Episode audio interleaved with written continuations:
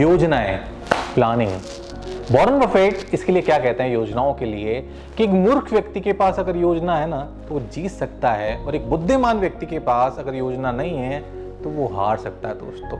तो आप अपनी योजना कब बना रहे हैं, और अगर बना ली है तो उसका आप एक्शन कब ले रहे हैं। Thank you.